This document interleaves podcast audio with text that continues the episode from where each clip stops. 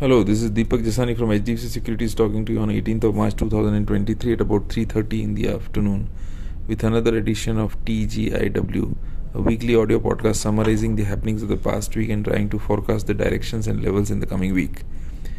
Indian stock market indexes declined for the second consecutive week following the banking sector turmoil in global markets. The bailout of troubled banks and slew of other measures taken by authorities to support the global banking system provided some breather to investors' confidence. On a weekly basis, Sensex fell 1.94%, while Nifty fell 1.80%.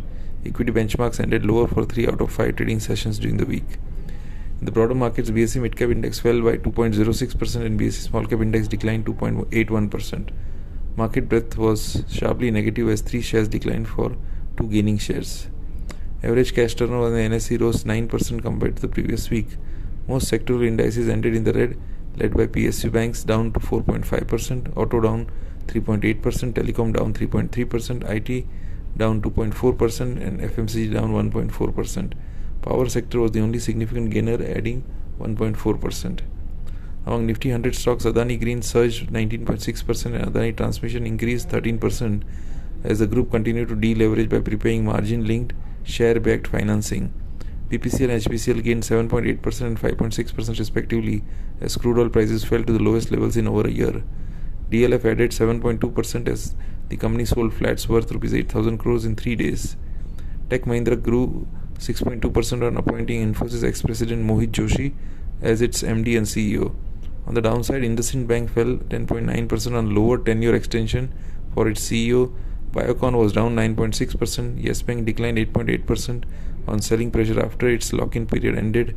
Bandhan Bank shed 7.8% and Piramal Enterprises was down 7.6%. As per provisional figures, FIs were net sales of rupees 7,954 crores in the equity market during the week and DIIs were net buys of rupees 9,233 crores. US equities ended lower on Friday as pressure returned to the banking sector. Major indexes closed mixed for the week, reflecting the cross currents of stresses in the banking sector worries that a steeper down, slowdown in the economy would follow, and hopes that the US Fed would now be forced to moderate or even pause its rate hiking cycle.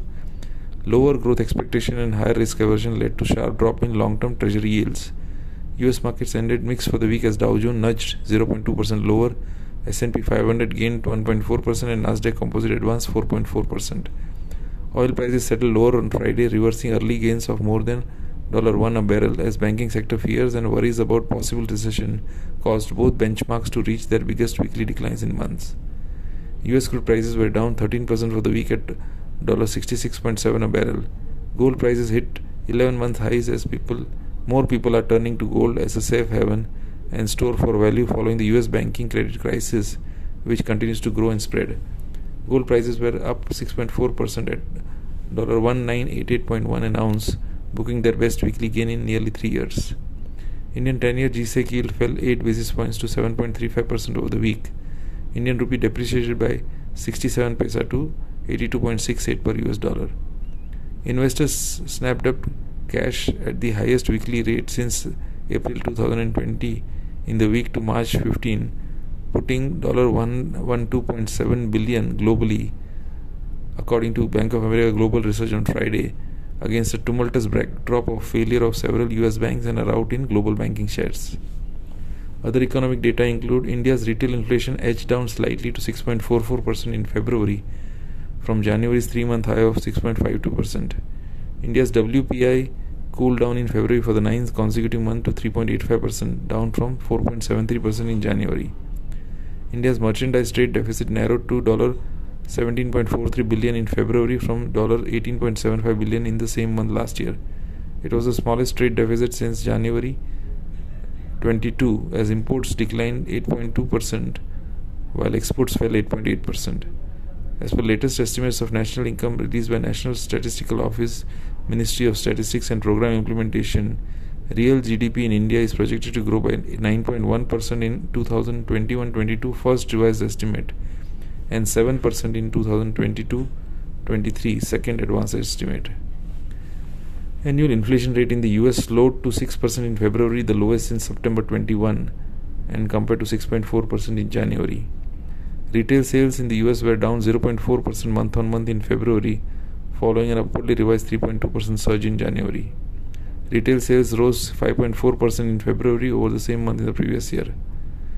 PPI for, for the final demand in US increased 4.6% from a year earlier in February, easing from a 5.7% rise in the previous month. A survey of consumer sentiment by University of Michigan slid to 63.4 in March and fell for the first time in 4 months. Preliminary reading in March was down from 67 in February. US leading economic index fell 0.3% in February, marking the 11th straight monthly decline. Industrial production in euro area rose by 0.9% from a year earlier in January, rebounding from a 2% contraction in the previous month.